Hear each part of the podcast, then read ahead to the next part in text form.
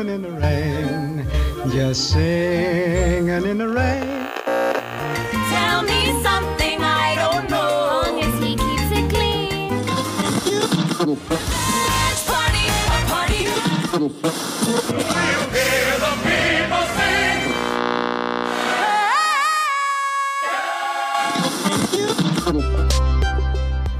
Everyone. Welcome back to this episode of All Things Showstopper. Thank you guys so much for tuning in. Today, we're going to be talking about musical soundtracks that you should be adding to your playlist in 2022. Before we get started, here are a few things you should know about this podcast going into the new year. We know our schedule has been a little inconsistent lately, but going forward, we're going to put out a new episode the first Wednesday of every month. So make sure you tune in, whether that be on Spotify, Apple Podcast, Anchor, or wherever you choose to listen.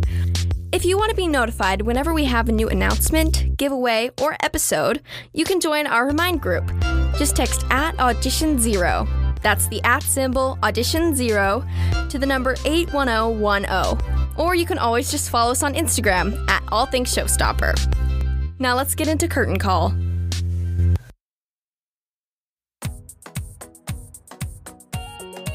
Welcome to Curtain Call, a segment where we count down the top five things that happened in musical theater news this month. Number five. On December 13th, they announced the nominees for the 2022 Golden Globes. Many of these nominees were actors in the new movie musicals that came out this year, including Rachel Zegler from West Side Story, Andrew Garfield from Tick Tick Boom, and Anthony Ramos from In the Heights. It's so great to see these movie musicals getting the recognition they need. Number 4.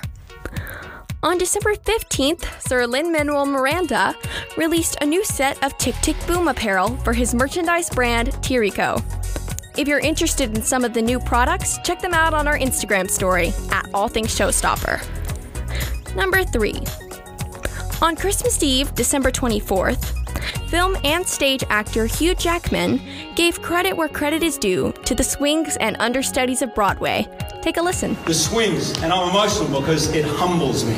The courage, the brilliance, the dedication, the talent, the swings, the understudies, they are the bedrock of Broadway. And I want to make sure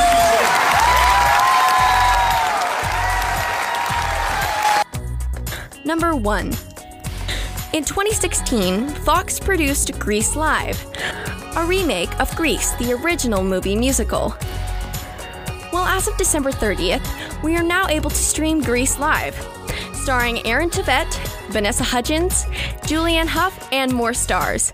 We can watch it for free whenever we want on YouTube. Now it's time for our Word of the Day segment. Today's word of the day is upstaging. Now, many of us know that the word upstage means the spot on stage furthest from the audience, but upstaging is when someone tries to take attention away from the principal performers. This would be like if Regina was belting the end of World Burn in Mean Girls, and somebody from the ensemble started dancing in the background. This has been Word of the Day. Now back to your regularly scheduled program. Alright, guys, these are four musical soundtracks that you need to add to your playlist this year. The first being Tick Tick Boom. Two words Spider Man sings. This was a musical that was just made into a movie on Netflix starring Andrew Garfield and many other Broadway stars. It's about the life and times of the Broadway writer Jonathan Larson. You may know him as the guy who wrote Rent. This movie takes place before the writing of Rent. It's about his successes and his struggles. The only thing I don't like about this movie is that this is the first time we found out Andrew Garfield can sing. They've really been keeping that from us, and I don't appreciate it. Anyways, it's directed by Lin Manuel Miranda and has a ton of Broadway cameos. But the soundtrack is what we're focusing on today. My favorite song is 30 slash 90, and it's the opening of the soundtrack and the show and the movie. Anyways, give it a listen. I recommend listening to both the movie soundtrack and the musical. They're both awesome. Okay, the next soundtrack we're talking about is 35mm, the musical exhibition. So, this was a show written by Ryan Scott Oliver, and it doesn't have one straight plot. Think of it as every song being its own mini musical. The show was written like this The composer was given a random picture, and they had to write a song about it with no context. It features Beetlejuice and School of Rock star Alex Brightman, Betsy Wolfe, and Lindsay Mendez. My favorite songs are The Closing, The Ballad of Sarah Berry, or Caralee. It has sort of an eerie storytelling vibe, so if you're listening to it, buckle up, because your mind's about to be blown.